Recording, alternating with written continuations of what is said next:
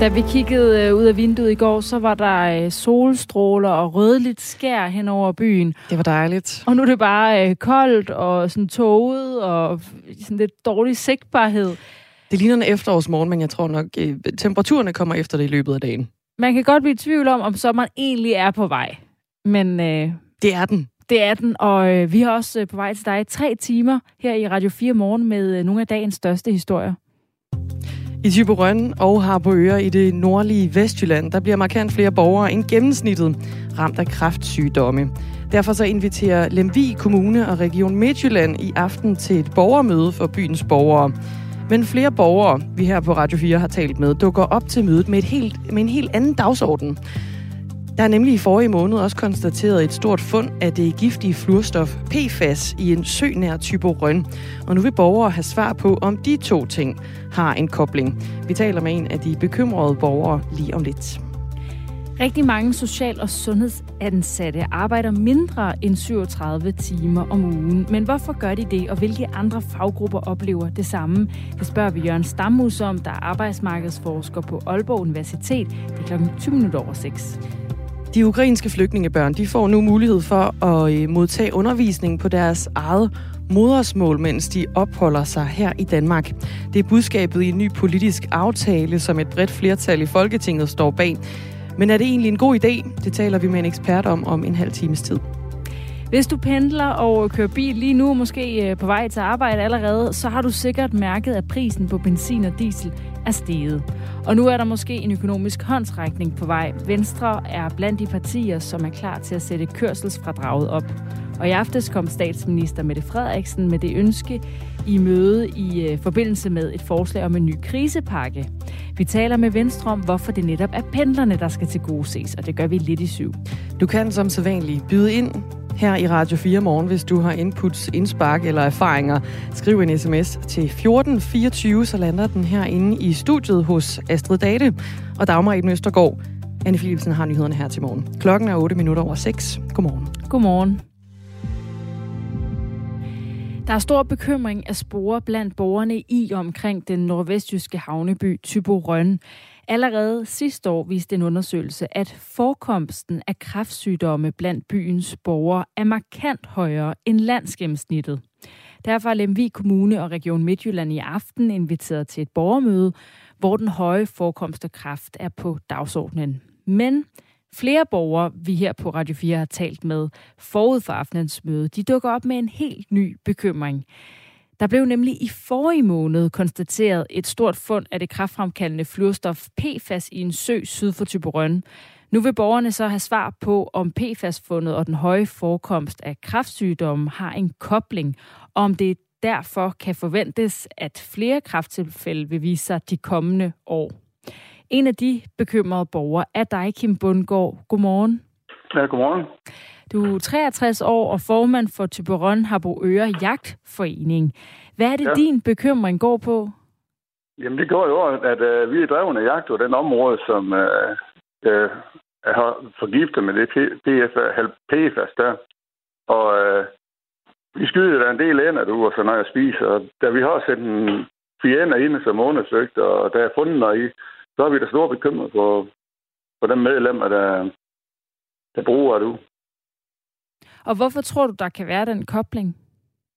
Jamen, det kan der, fordi vi den, øh, der er undersøgt fire ender, og de tre af dem er var i uh, PFAS. Da man er ved godt, dem ender, det er så også op uh, i den sø, eller deroppe i området, som, uh, som de har fundet. det.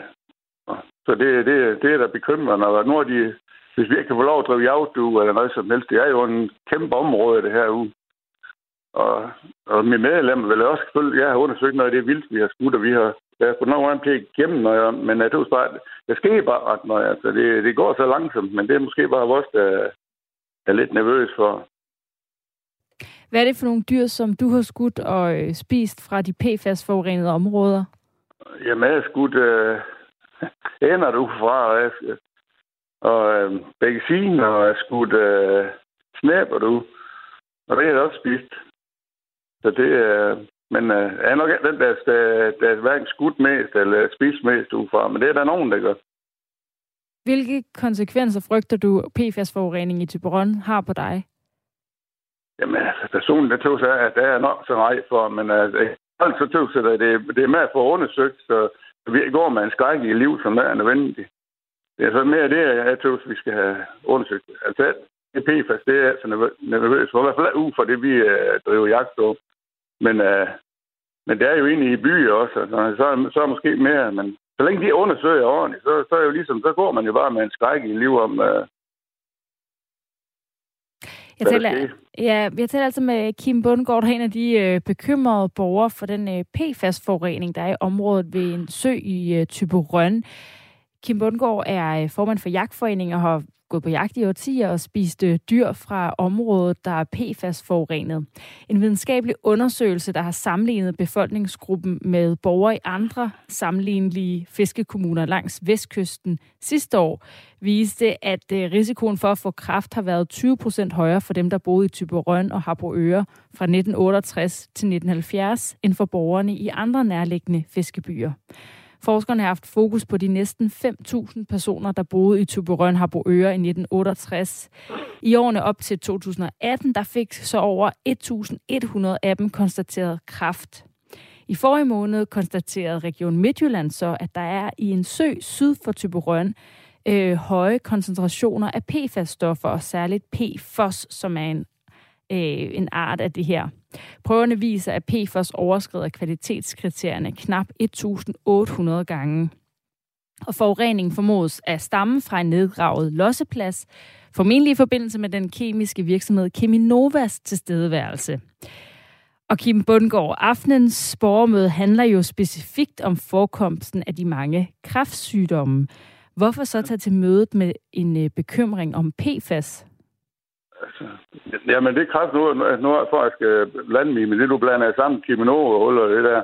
Den her losplads, den ligger lige op på Tyberon, altså. Det, det er altså det samme, vi snakker om. Det er, en, det er en gammel losplads, som vi alle sammen har meget det smidt op i den her. Og den, det, det ligger ude ved kimono. Det er så længere ude. Så det, det, det er sådan set det, jeg bekymrer. Det med kimono, det er vi jo altid have i baghovedet. Men det her, det er jo noget nyt for os, med det her PFAS. Og det har vi herude i, øh, det er lige bag ved byen, så det, det er sådan ligesom en anden ting, jeg tænker over. Men myndighederne lægger ikke op til at lave den kobling. Skaber du så ikke unødvendig forvirring ved at koble krafttilfældene og så de PFAS-fund, der er lavet sammen, når man ikke har overblik over, om der overhovedet er en sammenhæng endnu? Jo, men det, det myndigheder går jo ud med bål og brændt selv, så, så, så, så er solklar, så vi blev jo nervøs for, øh, hvis det er forgiftet, mit, jeg har 200 medlemmer, og vi spiste og gjorde ved herudefra, Jeg mener så skal vi da undersøge så hurtigt som muligt, og hvis det er, at det er så giftigt, som de, de går snart om, så er det jo bare vores det uge. Og prøv at se alt, der er tusindvis af bål. Jeg ser herude hver dag flyver vi. Altså, så, så sender vi jo problemer rundt i hele verden. For, så.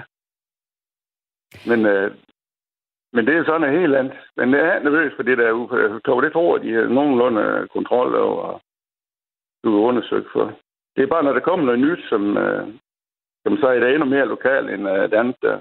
Så begynder man jo at, at tænke over, og der står skilt op, du må hverken bade eller noget som helst op. Hvis vi, det er noget, vi gjorde altid, så er der bade og fisk og du har jagt op. Så det, øh, så begynder man jo at tænke over i stedet for.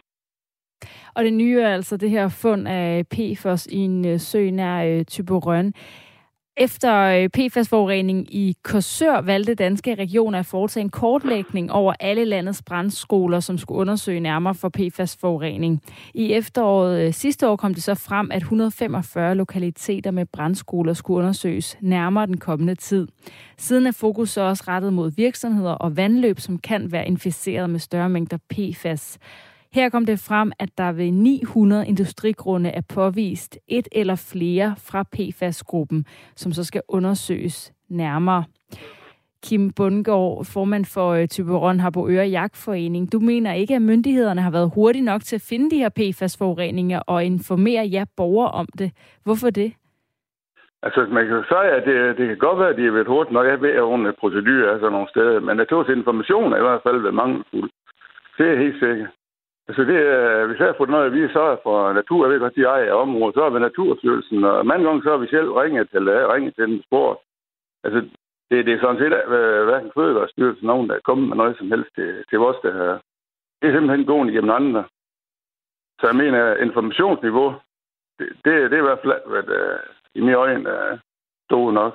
Og det er jo sådan set det, det, de gør lidt nervøs. Hvis de, jeg ved, at de skulle melde ud, for jeg har ingen forstand her i bund og grund, men de, de skulle i hvert fald komme der før øh, og og når vi tilbyder holde vildt og noget til dem, så skulle de da rive i alt for fat i øh, og og undersøge sig. Øh, så de ikke kan bare konkludere noget om uh, de folen, der måske skudt mange flere uger.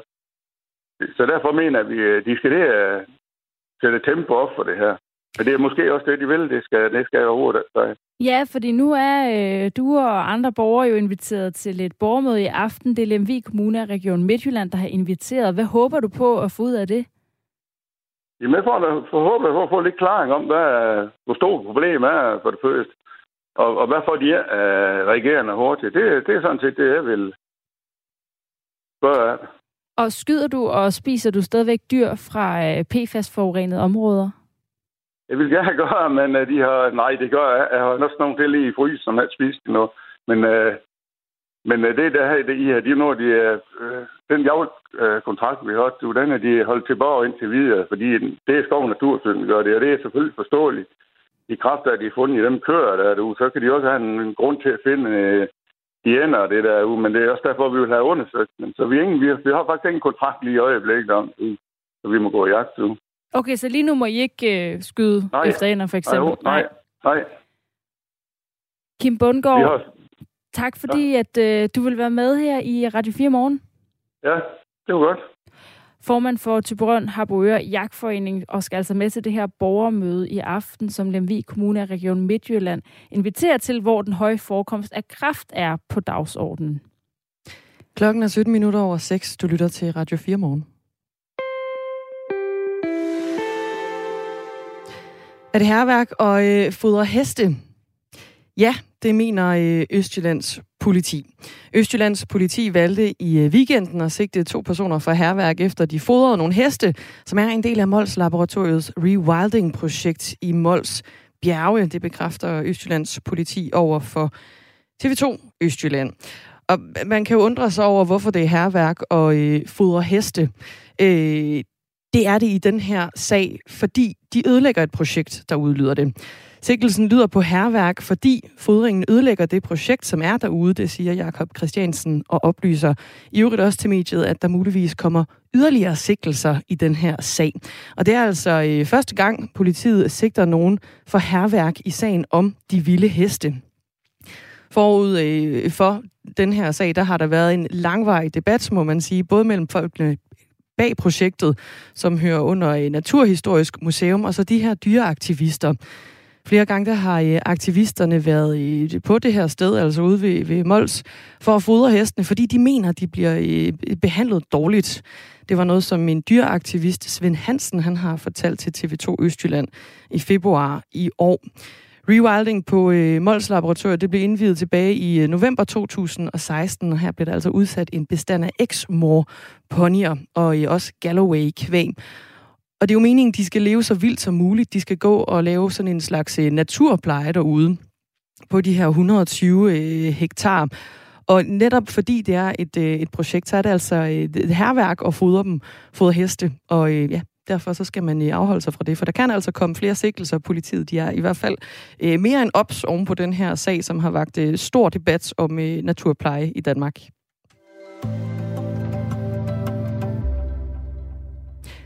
Så skal det handle om øh, social- og sundhedsansatte. For kun en ud af 10 sociohjælpere arbejder på fuld tid, og for socioassistenter der gør det sig gældende for bare en ud af fem. Det viser en analyse, der er lavet af Momentum, der er kommunernes landsforenings nyhedsbrev. Jørgen Stamhus er arbejdsmarkedsforsker på Aalborg Universitet og med her i Radio 4 morgen. Godmorgen. Godmorgen. Hvad er årsagen til, at så mange SOSU-ansatte de arbejder mindre end 37 timer om ugen, altså en almindelig fuldtidsstilling? Jamen, jeg ser ligesom to hovedårsager. Den, den første er en, en prioriteringsårsag. Altså her vil gøre med en gruppe medarbejdere, der prioriterer øh, arbejdslivet lidt øh, under det at have familie og husholdningsarbejde, så man kan sige, det er i hvert fald en af forklaringerne på det lave fuldtidsansatsgrad. En anden forklaring kan være, at øh, man simpelthen synes, at arbejdsmiljø, arbejdet i sig selv er, Altså, er krævende, at det kan være vanskeligt at se sig selv i det på fuld tid. Undersøgelsen øh, blandt social- og sundheds- og ældrechefer i landets kommuner viser, at 74 procent kun i mindre grad eller slet ikke oplever en efterspørgsel blandt medarbejderne på at gå op i tid. Og samtidig med det så oplever 72 procent at, øh, af cheferne i høj eller i meget høj grad at kunne efterkomme det, når en medarbejder bliver, beder om, øh, om flere timer. Og Jørgen Stamhus, hvad, hvad, er der andre faggrupper, som oplever den her samme udfordring? Ja, man har også set det hos øh, sygeplejerskerne, at der er deltidsarbejde meget udbredt. Øh, derudover kan man jo måske nævne øh, HK, altså kontoransatte øh, område, både i den private og offentlige sektor, hvor deltid også i nogen grad er, er udbredt. Og hvorfor gør det sig øh, særligt, det lyder som om, at det jo særligt egentlig er i, i, i måske sådan, vi kan kalde det primære øh, kvindefag. Hvorfor gør det sig særligt gældende her? Jamen, øh, jeg tror, det hænger sammen med den her prioriteringsårsag, øh, at man simpelthen vælger, og øh, i hvert fald i perioder, at prioritere øh, familie, husholdningsarbejde øh, højere end, end sit arbejde i forhold til mange andre faggrupper. Sektorformanden for social- og sundhedssektoren i øh, FOA, Torben Holmand, han mener, at der er behov for at gøre op med den her deltidskultur i social- og sundhedssektoren, hvor øh, mange de øh, gerne vil arbejde mere deltid, end de vil arbejde fuldtid. Og han mener derfor, at alle stillinger, de skal slås op på fuldtid hvis der ikke er øh, sådan tunge argumenter for, øh, for det modsatte, altså en deltidsstilling. Hvad, hvad tænker du om sådan et tiltag? Jamen, det, det lyder da som en god idé, også fordi, at der bliver brug for alle timer, alle hænder øh, i de kommende år med det demografiske træk, vi har på, øh, på for faggruppen så, og opgaverne, så, så det vil helt sikkert være en, en god idé, men, men der er prøvet meget inden for det her område, og sikkert også øh, nogle kommuner, der allerede praktiserer den øh, model, øh, men, men det har jo vist sig ganske svært i en, i en lang årrække at at trække folk øh, på fuld tid, så at sige. Hvad, hvad kan risikoen være ved en model, hvor man øh, kun øh, ansætter folk på fuld tid, eller i hvert fald laver stillingsopslag på fuld tid? Ja, men man skal jo tænke på, at man skal jo også tiltrække øh, medarbejdere til faget. Øh, og, og der kan man sige, at, at, at hvis der er en kultur om, og, og at man typisk tiltrækker personer, der gerne vil arbejde på deltid, så kan man jo så at sige skræmme folk væk fra området. Det er jo i ingens interesse, at der er færre, der søger øh, området øh, som uddannelse og som arbejdsplads. Vi får øh, sms'er her i programmet fra vores lyttere. Der er en, der skriver her. Vi må ikke arbejde på 37 timer i Region Sjælland. Har en kollega, der gerne vil, men ikke må. Spørg oversygeplejerskerne på afdelingerne, hvorfor de ikke ansætter på 37 timer. Det er klaret med sygehusledelsen. Hilsen regionalt ansat SOSU. Og så er der også en, øh, der skriver her, at kommunerne har i mange år kun ønsket at ansætte folk på deltid. Er der, er der noget sandhed i det? Ja, det tror jeg desværre, der er. Altså, det, det, det deltidsarbejde giver jo en mulighed for kommunen eller sygehuset at have en meget fleksibel tilgang til øh, ansættelsen af arbejdskraften. Altså, så kan man få budgetter og så videre til at hænge sammen, hvis man kun i budgettet har plads til en 32 timers stilling, så er det nemmere at, at, at ansætte på den måde, og, og dermed måske øh, forbigå øh, medarbejders ønske om at gå på fuld tid. Så, så jeg tror altså også, der har været nogle øh, praksiser på, på arbejdsgiversiden, som har gjort det vanskeligt at få fuldtidstallet op. Er det, er det fair at begynde kun at slå fuldtidsstillinger op, hvis der også er så mange, der trods alt gerne vil prioritere hjemmelivet? Det kan man, øh, det kan man jo, altså som jeg sagde, så er det jo ikke uproblematisk at gøre og det, at, at bruge den model der, men, men øh, jeg tror, det er ved at gå op for øh, kommunerne, at, at, at der skal nogle, nogle væsentlige tiltag til, men man, man løber den risiko, at, at man skræmmer øh, folk væk fra faget. Så øh, det, det er da i hvert fald noget, der skal prøves, men, men man skal nok også have en uh, skæle til, at man her har at gøre med en, nogle, nogle personer og nogle faggrupper, hvor altså den her prioritering af hjemmeliv, øh, arbejdsliv, familieliv, øh, står højt på dagsordenen. Så øh, det, man kan sige, der, der er det nok mere et spørgsmål om at få flere ind i faget øh, i sidste ende, øh, end måske at lykkes med alene med at, at løse problemet ved at slå kun at slå fuldtidsstillinger op. Vi taler altså med Jørgen Stamhus, der er arbejdsmarkedsforsker på Aalborg Universitet, om at øh, 1 ud af 10 sociohjælpere de øh, arbejder fu- på fuldtid, og for socioassistenter der gør det sig gældende for 1 ud af 5. Og det er problematisk, fordi vi kommer til at mangle de her social- og sundhedsansatte i fremtiden. FOA har så foreslået, at man skal til at slå alle stillinger op på fuld tid, hvis øh, ikke der er virkelig tunge argumenter for det modsatte, altså en, øh, en deltidsstilling. Og her der har vi fået en, en anden sms ind, som påpeger, at hvis man gør det her med altså at slå stillinger op på fuld tid, så vil øh, højt sygefravær blive, øh, blive resultatet. Er det øh, noget, du også øh, kunne forestille dig, Jørgen Stamhus? Jamen, som jeg sagde før, der var, altså, der er jo en anden faktor på spil her. Det, det, er, jo, det er jo det her med arbejdsforholdene og, og belastningen i arbejdet. Altså, det, det kan være, det, det mener det er en af forklaringerne på, at, at, at øh, medarbejderne foretrækker deltid. Så, så det kan man godt frygte, at man så ligesom korrigerer øh, belastningen ved at, at melde sig syg frem for at, at gå ned i tid. Øh, og, og det er jo ikke hensigtsmæssigt, da det ikke hvad man siger, står og siger, ikke er, er, en, er en lovlig måde at regulere sin, sin arbejdstid på. Hvad tror du, der skal til for at, at ændre på det her for, for social- og sundhedsansatte, altså at de får lyst til at gå op i tid? Ja, altså, jeg, jeg tror, der er prøvet meget Øh, men men øh, man skal kigge hele vejen rundt. Altså, hvad skal der til for, at øh, folk de kan få familieliv til at hænge sammen, så der, det kræver en vis fleksibilitet, men man er også nødt til at kigge på øh, arbejdsforholdene. Der er jo mange, der klager over for eksempel registrering, brug tid på administration, hvor den nære pleje måske er sat øh, mere i baggrunden, end de selv ønsker.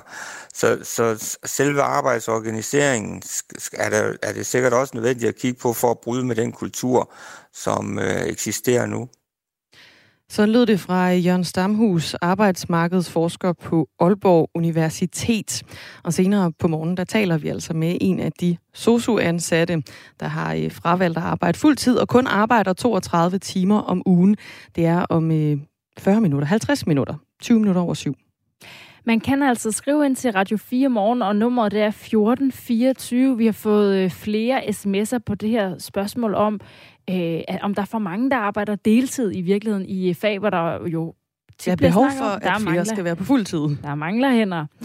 Øh, en sosu fra Københavns Kommune skriver, jeg arbejder 35 timer, og det er fint for mig. Jeg arbejder kun ekstra, når der kommer lokalplaner i forbindelse med sommeren, som giver bonusser, hvis man tager flere vagter. Ellers ikke. Der er en, der hedder Ia, der skriver, kære journalist, jeg gætter på, at den er henvendt til mig. Kom nu ind i kampen. Det er skidt mega hårdt at have børn og familie ved siden af og være sosu. Del jobbene. De unge folk er ikke interesseret i fuld tid. De har et liv ved siden af.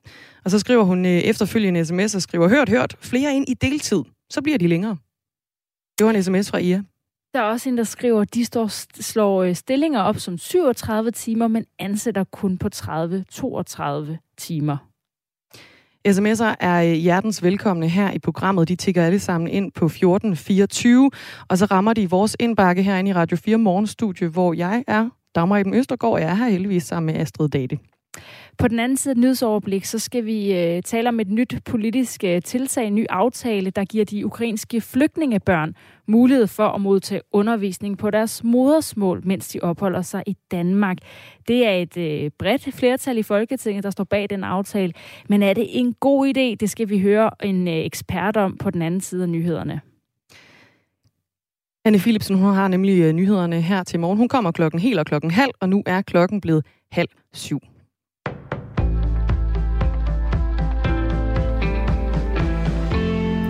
Ældresagen ser positivt på regeringens forslag om, at pensionister, der modtager ældrecheck, skal have et indgangsbeløb på 5.000 kroner på grund af de stigende forbrugerpriser. Det siger organisationens direktør Bjarne Hastrup. Det falder på et tørt sted. Der er stort behov for det. Almindelige dagligvarer, fødevarer er stedet eksorbitant, og øh, mange pensionister har svært ved at få deres økonomi til at hænge sammen. Og derfor er vi glade for, at regeringen øh, øh rækker hånden ud men ældresagen ser gerne, at tjekken bliver endnu større. Vi havde foreslået, at man gav 3,5 procent mere i øh, folkepension til alle folkepensionister. Fordi der er ganske mange folkepensionister, der er ramt. Og jeg vil tro, at inden året er omme, øh, så rækker øh, de 5.000 kroner cirka halvdelen af vejen. Ældresagen har tænkt sig at banke på regeringens dør, hvis inflationsniveauet viser sig at blive, forblive højt, fordi så skal der findes en mere permanent løsning, mener organisationen. Mere end hvert femte barn i 8. klasse er inden for det seneste år blevet udsat for vold af deres forældre, stedforældre eller plejeforældre. Det angiver de i en undersøgelse fra Børns Vilkår, skriver Kristelig Dagblad i dag. Rasmus Keldahl, der er direktør i Børns Vilkår, kalder resultatet for chokerende. Jeg er faktisk ret øh, rystet over niveauet, og jeg er også ret rystet over, at det ikke øh, ser ud som om det er blevet bedre Øh, i hvert fald siden den sidste større undersøgelse blev lavet, som er 5-6 år siden. Ifølge Rasmus Keldal finder vold typisk sted i familier, der er under pres. Børns Vilkår foreslår derfor en handleplan, der involverer kommuner og sundhedsvæsenet, og at man skruer op for både kommunikationskampagner og misbrugsbehandling det kalder i hvert fald i min optik for, at der bliver gjort en særdeles stor indsats for at få reduceret vold mod børnene. Socialminister Astrid Krav siger til Kristelig Dagblad, at der skal laves en ny handlingsplan for vold i nære relationer. Den nordkoreanske leder Kim Jong-un vil fremskynde udviklingen af landets atomarsenal, det siger han under en tale ved en militærparade i Pyongyang. Det rapporterer nordkoreanske statsmedier ifølge nyhedsbyrået Reuters. Militærparaden fandt sted i forbindelse med fejringen af grundlæggelsen af Nordkoreas væbnede styrker. Her blev blandt andet interkontinent interkontin nej, det var da et langt ord, interkontinentale hedder det, ballistiske missiler vist frem. Folketingets formand Henrik Dam Christensen genopstiller ikke ved det næste folketingsvalg, det skriver Vejle Amts Folkeblad. I en pressemeddelelse siger han, at overvejelserne om at stoppe sin politiske karriere har været undervejs i nogle måneder. 65-årige Henrik Dam Christensen har i sin politiske karriere tidligere været både landbrugsminister, fødevareminister og socialminister. Twitter risikerer at blive en platform med plads til mere rabiate udtalelser efter, at verdens rigeste mand Elon Musk står til at blive ene ejer af det sociale medie. Så lyder vurderingen fra strategisk kommunikationsrådgiver Troels Johansen. Noget af det, som man har sagt, han vil lave om på øh, platformen, det er at øh, sørge for, at der bliver mere ytringsfrihed, altså at man kan Øh, ytre sig mere frit, uden der er politikker, som øh, gør, at man for eksempel bliver udelukket fra platformen, som for eksempel Donald Trump er blevet. Det lyder jo meget ædelt, men et eller andet sted synes jeg også, at det er et kæmpe stort problem, at man øh, på den måde som en ene mand øh, kan få kontrollen over så magtfuldt et socialt medie, øh, lige meget hvad man egentlig har tænkt sig at gøre med platformen. I går aftes kom det frem, at Tesla-ejer Elon Musk har indgået en aftale med Twitters bestyrelse om at købe Twitter for 44 milliarder dollars. Vi er stået op til en dag, der byder på nogen sol i de vestlige egne først på dagen skyet eller toget vejr. Temperatur mellem 11 og 16 grader og en svag til jævn vind. Det var nyhederne halv syv på Radio 4 i studiet her til morgen. Anne Philipsen.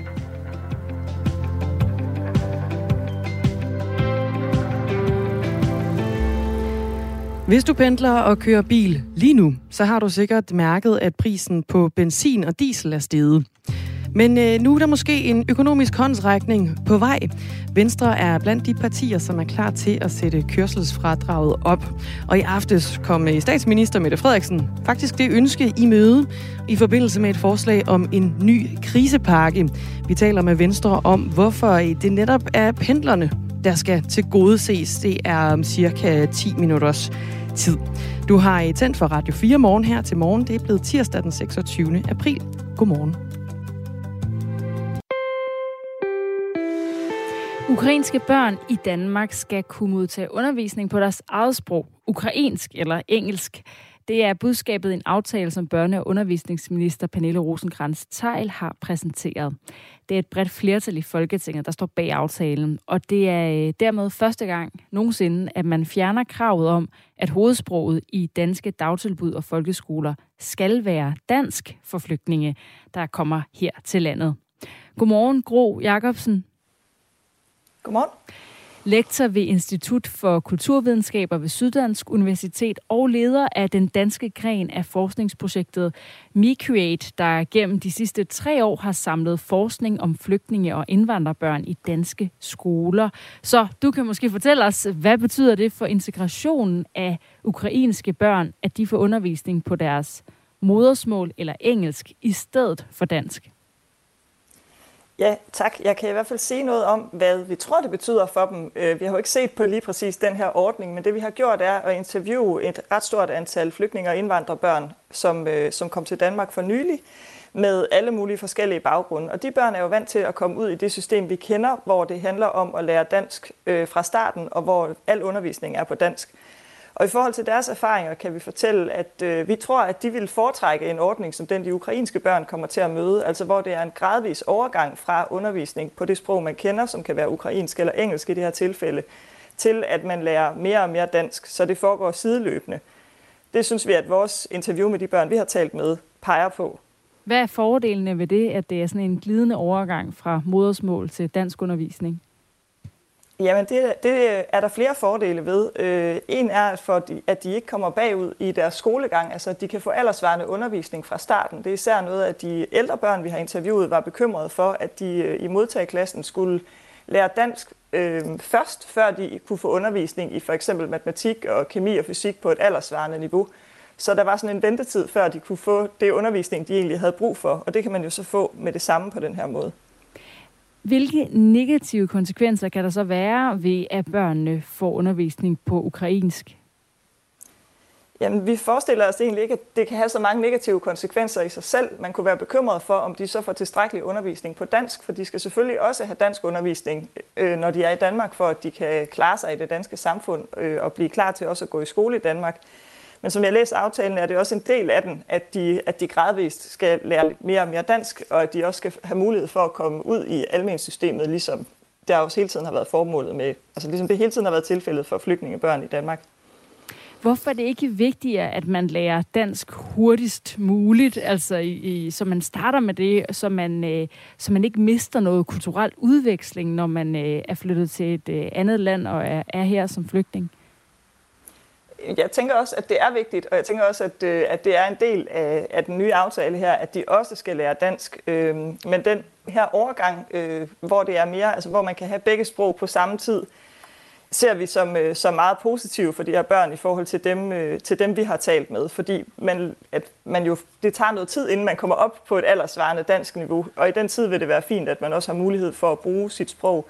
Det har også noget med venskabsrelationer at gøre. At de børn, vi har talt med, vil meget gerne have danske venner og dansktalende venner. Men de vil også meget gerne have venner, som forstår dem, forstår deres modersmål, og som har været måske igennem det samme, som de har fra hjemlandet. Så den der kombination af både at have et sted, hvor der er andre ukrainske børn, og så også mulighed for at være sammen med, med dansktalende børn, ser vi som positivt. Aftalen giver altså den danske grundskole en række muligheder i forhold til de ukrainske elever, der må komme til landet. Øh, grundskolen må øh, undervise på ukrainsk og engelsk og bruge virtuel fjernundervisning i modtagelsestilbud og lave øh, særlige tilbud uden krav om dansk tale. Den giver også mulighed for at fritage eleverne for undervisning i enkelte fag, dog ikke dansk og matematik, øh, og mulighed for at fravige regler om sprogprøver og sprogstimulering i udsatte boligområder. Lovforslaget bliver øh, hastebehandlet i næste måned, så det kan træde i kraft hurtigst muligt. Aftalen løber indtil videre til marts 2024. Gro Jacobsen er altså lektor ved Syddansk Universitet og leder af den danske gren af forskningsprojektet MiCreate, som altså har undersøgt, hvad, øh, hvad hedder det, de sidste tre år har undersøgt øh, flygtninge og indvandrerbørn i danske skoler. Og der er jo altså en øh, risiko for, Gro Jacobsen, at krigen fortsætter i overvis. Så den her løsning med at undervise i begge sprog, hvor lang tid giver den mening? Jamen, jeg tænker, at, øh, at den giver mening indtil de her børn og unge skal hjem igen, hvis de kan komme det, og hvis de gerne vil det, eller til de har lært tilstrækkeligt dansk. Det er stadig vigtigt, at, øh, at man tager, tager aftaleteksten alvorligt, som det står, at det er meningen, at de skal lære dansk også. For det er klart, at hvis de bliver i Danmark i længere tid, skal de have mulighed for at, at deltage i det normale danske uddannelsessystem. De skal jo højst være i det her modtagetilbud i to år, så de skal stadig lære dansk i løbet af de to år for at kunne komme videre. I øh, den forskning, øh, du selv har været med til at lave, hvor du har talt med flygtningebørn, hvad foretrækker de så selv? Der vil vi sige, ud fra det foretrækker de, at øh, de, altså de her børn udtaler, at de, de er jo vant til et uddannelsessystem, hvor de kun møder dansk fra starten, hvor det handler om dansk som andetsprog, og, og at de skal blive gode til dansk fra starten. Men de foretrækker, hvis de også må bruge deres modersmål. Øh, så jeg tænker egentlig, at den her ordning var der nok mange flygtninge og indvandrerbørn i Danmark, som godt kunne tænke sig det de også er bekymret for, dem vi har talt, om, vi kan, talt med, vi kan sige, at de er næsten under sådan en slags, man kan kalde det et sprogpres især de ældre børn og unge er bekymret for, om de kan nå at lære dansk hurtigt nok til at blive klar til, til det øvrige uddannelsessystem. Og de føler også, at hvis de ikke taler perfekt dansk, så kan de ikke få danske venner. Så det er sådan pres for at lære dansk, og dansk er jo et rigtig svært sprog at lære, og nogle lærer det hurtigt, men andre har sværere ved at lære det. Så hvis man kunne tage lidt, det, lidt af det pres af børnenes skuldre, så tror jeg, det er en rigtig god idé at der er selvfølgelig forskel på, om man er 10 år og skal til at lære et nyt sprog, eller man er 15-16 og måske lige er en overgang mellem øh, noget, der ligner folkeskole og gymnasiet. Hvad, hvad kan man gøre for at fjerne det pres? Ja, det er et rigtig godt spørgsmål. Øh, altså ideelt set, hvis, hvis man skulle lave det efter børnenes behov, så skulle de have mulighed også for flersproget undervisning i, op i ungdomsuddannelsesalderen, sådan at der ikke var så stort pres, men i hvert fald øh, Ja, det er, jo, det er jo noget, vi også ser generelt i uddannelsessystemet, at unge mennesker føler sig presset øh, og føler, at de, de skal være dygtige, og at de skal lære det hele på kort tid, samtidig med, at de skal have deres ungdomsliv til at fungere. Så det er sådan set, man kan sige, det samme pres, måske bare hårdere, som, øh, som børn, der lige er kommet fra udlandet, øh, har. Så jeg tror, man skal se på i det hele taget, hvor presset øh, teenager er. Øh, og så ytre forståelse for, at, at det er svært for dem at tale med dem om den bekymring, de har for, om de nu kan nå at blive dygtige nok. Der er flere øh, sms'er på øh, 1424, og jeg sender lige nogle videre til dig, Gro øh, Jacobsen. Der er en, der for eksempel spørger, hvor mange børn I har interviewet. Ja, vi har interviewet 77 børn, altså i individuelle interview, og så har vi øh, også haft 10 fokusgruppeinterview, hvor vi har interviewet grupper af børn, og de her børn er fordelt på seks skoler i Danmark. Iben, hun skriver, der er der en kæmpe risiko for ghettodannelse, hvis dansk undervisning kun skal være et bidrag. Øh, ja, det er også et rigtig godt spørgsmål. Jeg tænker i hvert fald, hvis vi skal tale ud fra et børneperspektiv, øh, så er de, de børn, vi har talt med, de er ikke glade for, hvis de går i skole eller modtager klasse langt væk fra danske børn. Så jeg tror egentlig ikke, det har så meget at gøre med, om, om de får undervisning i dansk, men, men i hvert fald ifølge de børn og unge, vi har talt med, så har det meget at gøre med, om de er fysisk tæt på de danske børn. Så en, en flersproget undervisning, men gerne i samme bygning og, og tæt på almenklasserne, vil være en god idé. Sådan at de for eksempel, noget der fungerer ret godt også på danske skoler i dag, er, at modtagerklasserne har idræt og billedkunst øh, og den slags fag sammen med det, man kalder almensporet, altså sammen med de almindelige klasser, så de kan have nogle fag sammen. Så det er mere vigtigt, at de kommer fysisk sammen med danske børn, end at de har ekstremt meget dansk undervisning fra starten, vil jeg sige. Og det er selvfølgelig øh, jeres sådan, øh, optimale løsning. Altså det bliver sådan en kombination af de to, øh, altså både ens modersmål og dansk undervisning, og at det samtidig bliver et sted, hvor man både møder øh, nogen fra sit eget land og nogen øh, her fra Danmark. Ved du, er der sådan de praktiske rammer til det? Altså øh, vil øh, skolesystemet i Danmark kunne løfte den opgave, som, øh, som I vil ønske det? Ja, det er, jo, det er jo meget forskelligt, hvordan rammerne er. Det kunne vi også høre på pressemødet i går, at øh, ministeren uddybede, hvordan den her aftale faktisk er lavet for, at kommunerne kan få mest mulig fleksibilitet, fordi både i forhold til lærerkompetencer i den som andet sprog, lærerkompetencer i ukrainsk, øh, og de fysiske rammer er det meget forskelligt. Øh, så, det, så det kan man jo ikke sige noget generelt om, men det vi vil anbefale ud fra vores arbejde med, med de her flygtninge indvandrerbørn, det er, at man taler rigtig meget med børnene, og at hver gang man skal evaluere aftalen, både på landsplan og i kommunerne, at man faktisk inddrager en gruppe af børn og unge fra den, øh, fra den pågældende kommune eller på landsplan, og spørger dem, hvordan de synes, det går med undervisningen. Sådan noget altså fra Gro Jacobsen, som er lektor ved Syddansk Universitet og leder af den danske gren af forskningsprojektet MeCreate, der altså gennem de sidste tre år har samlet forskning om flygtninge og indvandrerbørn i danske skoler. Der er lige nogle øh, sms'er mere, vi lige kan tage. Bjarke fra Ulfborg skriver, det er fint, at de bliver undervist på ukrainsk og engelsk. De skal ikke integreres her, men retur lige så snart. Der er ro på i Ukraine, altså holdningen fra Bjarke. Lars han skriver, det lyder meget som noget voksne synes, og ikke ukrainske børn. I skal øh, have hjertet tak for sms'erne. De kommer ind på nummeret 1424. Hvis du ikke har noget at sende en sms ind, så kan du altså stadig gøre det. Vi sender nemlig Radio 4 morgen frem til klokken, den slår 9. Overskud på Radio 4 hjælper dig med at få styr på økonomien og komme i gang med at investere. I dag der skal vi tale om noget, som jeg ikke fatter en skid om. Det er øh, kryptokunst. Vi kommer omkring alt fra aktier, arv, bitcoins, pension og ja, til kryptokunst. Ret hurtigt så blev jeg grebet af at følge med. Find Overskud som podcast og lyt med tirsdag kl. 13 her på Radio 4. Radio 4 taler med Danmark. Du lytter til Radio 4 morgen, og øh, i nyhedsstrømmen i dag er øh, historien om, at den amerikanske mangemilliardær Elon Musk har indgået en aftale med Twitter om at øh, købe det her sociale medie for 44 milliarder dollar. Det svarer til 304 milliarder kroner. Og øh, det vil altså betyde, at Elon Musk han overtager en af de mest benyttede beskedtjenester i verden, Twitter har selv oplyst, at de har omkring 330 millioner månedlige aktive brugere. Køber han hele Twitter, eller er, er det sådan en, øh, kan vi kalde det anpart? Ved vi det? Det er jo noget med at... Øh, nej, det, skal, det må vi lige få tjekket op på, men det er noget med at købe altså, så mange øh, aktier, man ligesom har. En eller anden form for majoritet måske. Majoritet, lige præcis. Men øh, jeg er ikke helt øh, sikker på øh, det tekniske i købet. Det kigger vi ind i. Noget, som øh, det har sat i gang af spekulationer her den seneste uge med det her køb, det er, hvorvidt om øh, den tidligere præsident i USA, Donald Trump, vender tilbage til det sociale medie. Han fik jo lukket sin øh, Twitter-profil efter storm på kongressen i Washington i januar 2021, fordi Twitter mente, han havde brudt mediets regler mod at opildne til vold. Men Trump han har så allerede selv sagt her øh, i mandags til Fox News, at han ikke vender tilbage til Twitter. Okay. Han har jo sit eget medie. Åh oh ja, hvad er det nu, det hedder? Truth Social.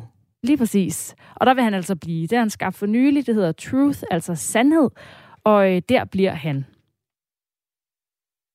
Vi skal tale med øh, en øh, ekspert senere, øh, hvad hedder det, som er lidt kritisk over for det her med, at øh, Elon Musk altså overtager Twitter. Det er Troels Johansen, som mener, at øh, det kan blive et problem demokratisk, fordi selvom han altså har kaldt sig en ytringsfrihedsfundamentalist, så øh, mener han altså, at der er noget problematisk i, at der sidder en mand med, med magten over sådan et stort øh, formidlingsmedie. Den historie, den øh, runder vi, når klokken den er cirka 26 minutter i 9, så der er god grund til at blive hængende. Nu er klokken 12 minutter i 7, og det her det er altså rigtig 4 morgen. Hvis du pendler og kører bil lige nu, så har du øh, garanteret mærket, at prisen på benzin og diesel er steget. Men der er måske en økonomisk håndsrækning på vej til dig. Venstre er blandt de partier, som er klar til at sætte kørselsfradraget op. Og i aftes kom statsminister Mette Frederiksen det ønske i møde i forbindelse med et forslag om en ny krisepakke. De stigende priser, de gør ondt. Krisepakken fra regeringen den indeholder flere elementer, og det er altså blandt andet et forslag om, at kørselsfradraget skal sættes op. Kenneth Mikkelsen er erhvervsskatteordfører for Venstre. Godmorgen. Godmorgen. Vi er blevet advaret om, at blandt andet krigen i Ukraine får konsekvenser for os danskers økonomi. Og ved et pressemøde om netop de her konsekvenser tilbage i marts, der sagde finansminister Nikolaj Vammen, vi kommer ikke til at kompensere for alt det, man kommer til at kunne mærke. Men nu Venstre og øh, regeringen så enige om at sætte kørselsfradraget op. Hvorfor øh, skal lige præcis pendlerne til gode ses? Ja, det synes vi, de skal, fordi at vi har et system i Danmark, et befordringsfradrag, som skal afspejle den omkostning, der er ved at, at, at, at, at have bil. Den sats den bliver justeret en gang om året i november måned, og man kan sige, at Skatterådet, da de skulle justere den her pris, øh, den her sats tilbage i november sidste år, ja, der havde de jo ikke de forudsætninger, øh, som, vi, øh, som vi kender i dag. Og derfor øh, synes vi, at det er rimeligt, at man laver en, en, en ekstraordinær vurdering af, hvad skal satsen være for befordringsfradraget. Og det kan jeg så forstå, at øh, Skatterådet skal, skal forholde sig til i dag. Man kunne jo også øh, argumentere for den modsatte side af sagen og sige, at øh, stigende benzin- og dieselpriser er en perfekt anledning til at øh, give, give klimaet en, øh, en kærlig tanke med på vejen. Kun, kunne de her stigende priser ikke også godt være et incitament til at tage offentlig transport i stedet for at tage bilen frem for at, at kaste flere penge efter pendlerne? Ja, altså nu kan man sige, at der, der er i hvert fald to elementer i det at, at gøre vores befordring grønnere. Den ene, det er, som du nævner, øh, den offentlige transport. Den anden, det er at skifte vores bilpark ud til øh, eksempelvis øh, elbiler. Og der kan vi jo konstatere nu også, at øh, også de, der, der, der har øh, skiftet til en elbil, ja, de oplever jo rent faktisk også stigende priser på at, at, at befordre sig. Vi ser selvfølgelig gerne, at flere de vælger at, at tage offentlige transportmidler, men man må også erkende, at der er jo steder i Danmark, Hvorfor så ikke hvor, hvor den det ikke er helt på vej? Jamen, det synes vi jo rent faktisk også, at vi gør ved at, øh, at, at, at justere den her øh, sats. Så bliver det jo endnu mere attraktivt øh, eksempelvis at investere i en elbil. Du kan øh, få kørselsfradrag, hvis du har mere end øh, 24 km til og fra arbejde. Det er ligegyldigt, om du tager bil, cykel eller offentlig transport, og du får fradrag for de dage, du altså reelt øh, sidder øh, i dit køretøj til og fra øh, arbejde. Det betyder, at det for eksempel ikke tæller hjemmearbejdsdage og kursusdage og sygedage og overlov osv. Mm. Fradraget for i år, det ligger på 1 krone og 98 øre per kilometer per dag. Og den her sats, den gælder kun indtil 120 km i alt, og herefter så falder fradraget til 99 øre per kilometer per dag. Øh, og beboere i yderkommuner, de har fuldt fradrag for alle kilometer, der er øh, over de første 25. H- Hvordan ser du, at øh, satsen den skal, øh, skal ligge, hvis øh, den skal sættes op? Ej, det tror jeg ikke, jeg skal øh, sådan lige øh, lægge mig fast på, om, om, om satsen skal være på det ene eller på det andet antal øre. Fordi det Skatterådet gør, det er, at de sidder jo og vurderer, hvad er omkostningerne ved at, at have en bil. Og det har de øh, nogle beregninger på, som, som jeg i hvert fald ikke er øh, i besiddelse af. Så jeg er helt tryg ved, at Skatterådet de, øh, de, de finder det rigtige niveau. Det har de gjort i mange, mange år. Det overlader jeg trygt øh, til dem. Det er ikke noget, I har talt om internt i Venstre? Nej, vi har ikke lagt os fast på et, øh, en, en bestemt fradragssats. Det, det overlader vi til Skatterådet. Enhedslisten kalder det en øh, rigtig dårlig idé med de her befordringsfradrag. Priserne de stiger overalt i samfundet, så hvis der skal kompenseres, så mener de, at det skal målrettes de lavt lønnede i samfundet. Øh, befordringsfradrag, det kommer jo også øh, alle dem, som er øh, velstillede og vellønnede til gode. Så har enhedslisten her ikke en, øh, en pointe, Kenneth Mikkelsen? Altså, i Venstre er vi meget optaget af, at det skal kunne betale sig at arbejde. Øhm, og det er sådan set uanset om du så er i øh, lavtlønskategorien eller øh, lidt, lidt højere op. Jeg har godt hørt øh, kritikken fra, øh, fra enhedslisten, og jeg tror godt, jeg kan berolige enhedslisten, som, som jo er bange for, at direktøren i Nordsjælland får for meget ud af det her. De kører alligevel i, øh, i firmabiler langt hovedparten af dem, så, så det, det er jo ikke den øh, kategori, at det vil ramme. Det her det vil komme den ganske almindelige dansker øh, til gode, øh, og det forstår jeg egentlig ikke, at enhedslisten ikke også bakker op om. Kenneth Mikkelsen er erhvervsskatteordfører for Venstre og er altså med her i Radio 4 morgen om øh, befordringsfradraget, som øh, de gerne vil hæve, og det har øh, statsminister Mette Frederiksen altså øh, kommet i møde, det ønske. Kenneth Mikkelsen, du skal have tak. Selv tak. Godmorgen. Det er da fornuftigt at øge kørselsfradraget. Folk forbruger ikke mere brændstof af for øget fradrag. I Danmark elsker vi at belønne de, som er på offentlig forsørgelse, frem for dem, der rent faktisk finansierer det, nemlig de, der arbejder. Jeg cykler personligt og er lavt lønnet og synes, det er et godt tiltag, skriver Daniel til 1424. Ulrik øh, Hundfjord, øh, han øh, lytter med fra øh, Nordfyn, og han skriver, sådan en bunderøv fra Nordfyn som mig kan ikke arbejde hjemmefra, og jeg kan ikke pendle med bus, så selvfølgelig skal vi have endnu mere. Jeg er pensionist og bor langt ude på landet. Alt jeg skal, handle, læge, kultur, alt kræver, at jeg må køre langt, og busser fungerer dårligt. Men pendler jeg ikke, den stigende benzin er et kæmpe problem, skriver Inge. Og Tommy han siger, at øh, vi skal holde op, fordi det har altså ikke noget med krigen at gøre. Det her med øh, den her nye hjælpende hånd, det har noget at gøre med, at der skal flere penge i statskassen. Nu hoppede det hele. SMS'er er velkomne. 1424. Send dem ind øh, på det telefonnummer, så lander de herinde i vores øh, indbakke. Jon han har også lige givet sit besøg med, kan jeg se her. Som jeg hele tiden har sagt, det bliver de arbejdsløse og svage, der betaler for Mettes krig mod Rusland. Lige nu bestikkes vi med fradrag og checks, især hvis man har et job. Men når gælden så skal betales, ved vi alle, hvem der skal holde for. Og netop det her med checks, det er jo faktisk også en del af den øh, krisepakke, der blev præsenteret i går. Fordi udover at regeringen vil øh, sætte befordringsfradraget op, altså kørselsfradraget, øh, så kommer der også en højere ældrecheck. På grund af de her stigende priser, vi ser lige nu, så vil regeringen øh, give 290.000 pensionister, der i år modtager en ældrecheck, et indgangsbeløb på 5.000 kroner oven i ældrechecken i år, ifølge børsen.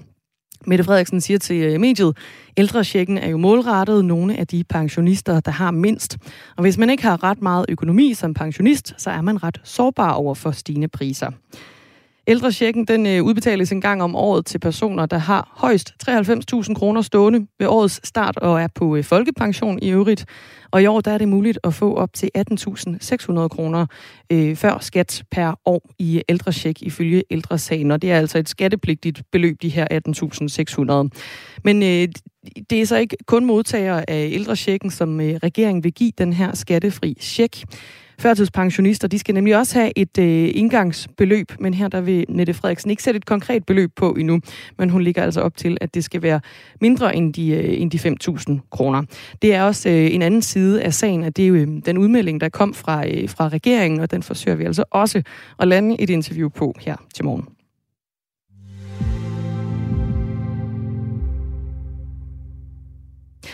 Verdens største boyband, de står øh, til at skulle i militæret. Kender ja. du verdens største boyband, Dagmar? Det er i hvert fald sydkoreansk. Ja, og det hedder BTS, ja. og vi kan lige høre, øh, jeg ved ikke, hvor højt lyden er skruet op, men vi kan lige høre musikken her. Let's go!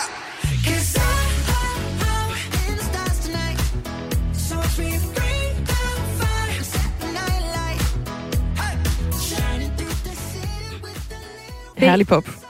Det er, øh, ja, det er ærlig pop. Det, og de hedder altså BTS og hiver hvert år 25 milliarder ind i den sydkoreanske statskasse og har hjulpet landet med at blive øh, en kulturel supermagt, som politikken skriver. Men snart så står de syv medlemmer, som de er, af det her øh, verdens største boyband til at skulle aftjene deres obligatoriske værnepligt. Sydkoreanerne de diskuterer så derfor nu, om bandet skal kunne fritages for at aftjene 18 måneders værnepligt i anerkendelse af deres bidrag til landets omdømme. Og det kommer altså på grund af det her.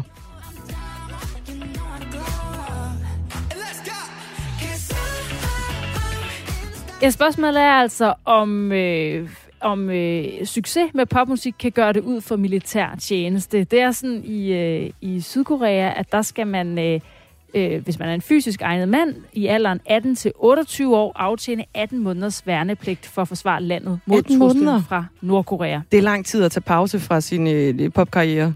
Ja, og de har jo, altså for lige at få sat nogle ord på dem, de har solgt millioner af album i hele verden og blev i 2020 det første K-pop-band nogensinde, der har ramt førstepladsen på den amerikanske Billboard-liste. Et øh, Øh, Øh, Hyundai Research Institute har anslået, at bandet i 2017 øh, tiltrak 800.000 turister til landet. Men er det nok til at blive fritaget fra obligatorisk værnepligt, som altså også anses som et helligt overgangsritual? Der var i øh, allerede i 2020, der øh, fyldte en af medlemmerne, en der hedder Kim Seok-Yin, 28, og det er altså noget, man skal aftjene fra man er 18 til man er 28. Ja. Og han blev 28 i 2020, øh, og var jo altså på nettet til at sætte hele det her øh, pop jetset liv på pause i øh, halvandet år. Men så lavede de en særlov, som tillod, at øh, de kan hvad hedder det, udsætte det til de fyldt 30.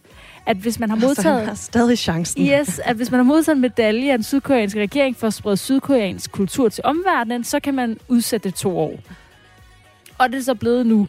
Øh, og verden, øh, fans verden over, de hyldede øh, den her lov, da den blev lavet sidste gang, men nu er der altså gået to år, Og nu presser det sig på igen med den her værnepligt. Men hvornår skal, hvornår skal der træffes beslutning, ved vi det? Altså boybandets managementbyrå Hype, de opfordrer parlamentet til at beslutte sig inden 10. maj, hvor landets kommende præsident Yoon Suk Yeol tiltræder.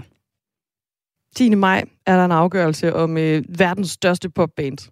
Om de har gjort nok for landet til at slippe for militær tjeneste.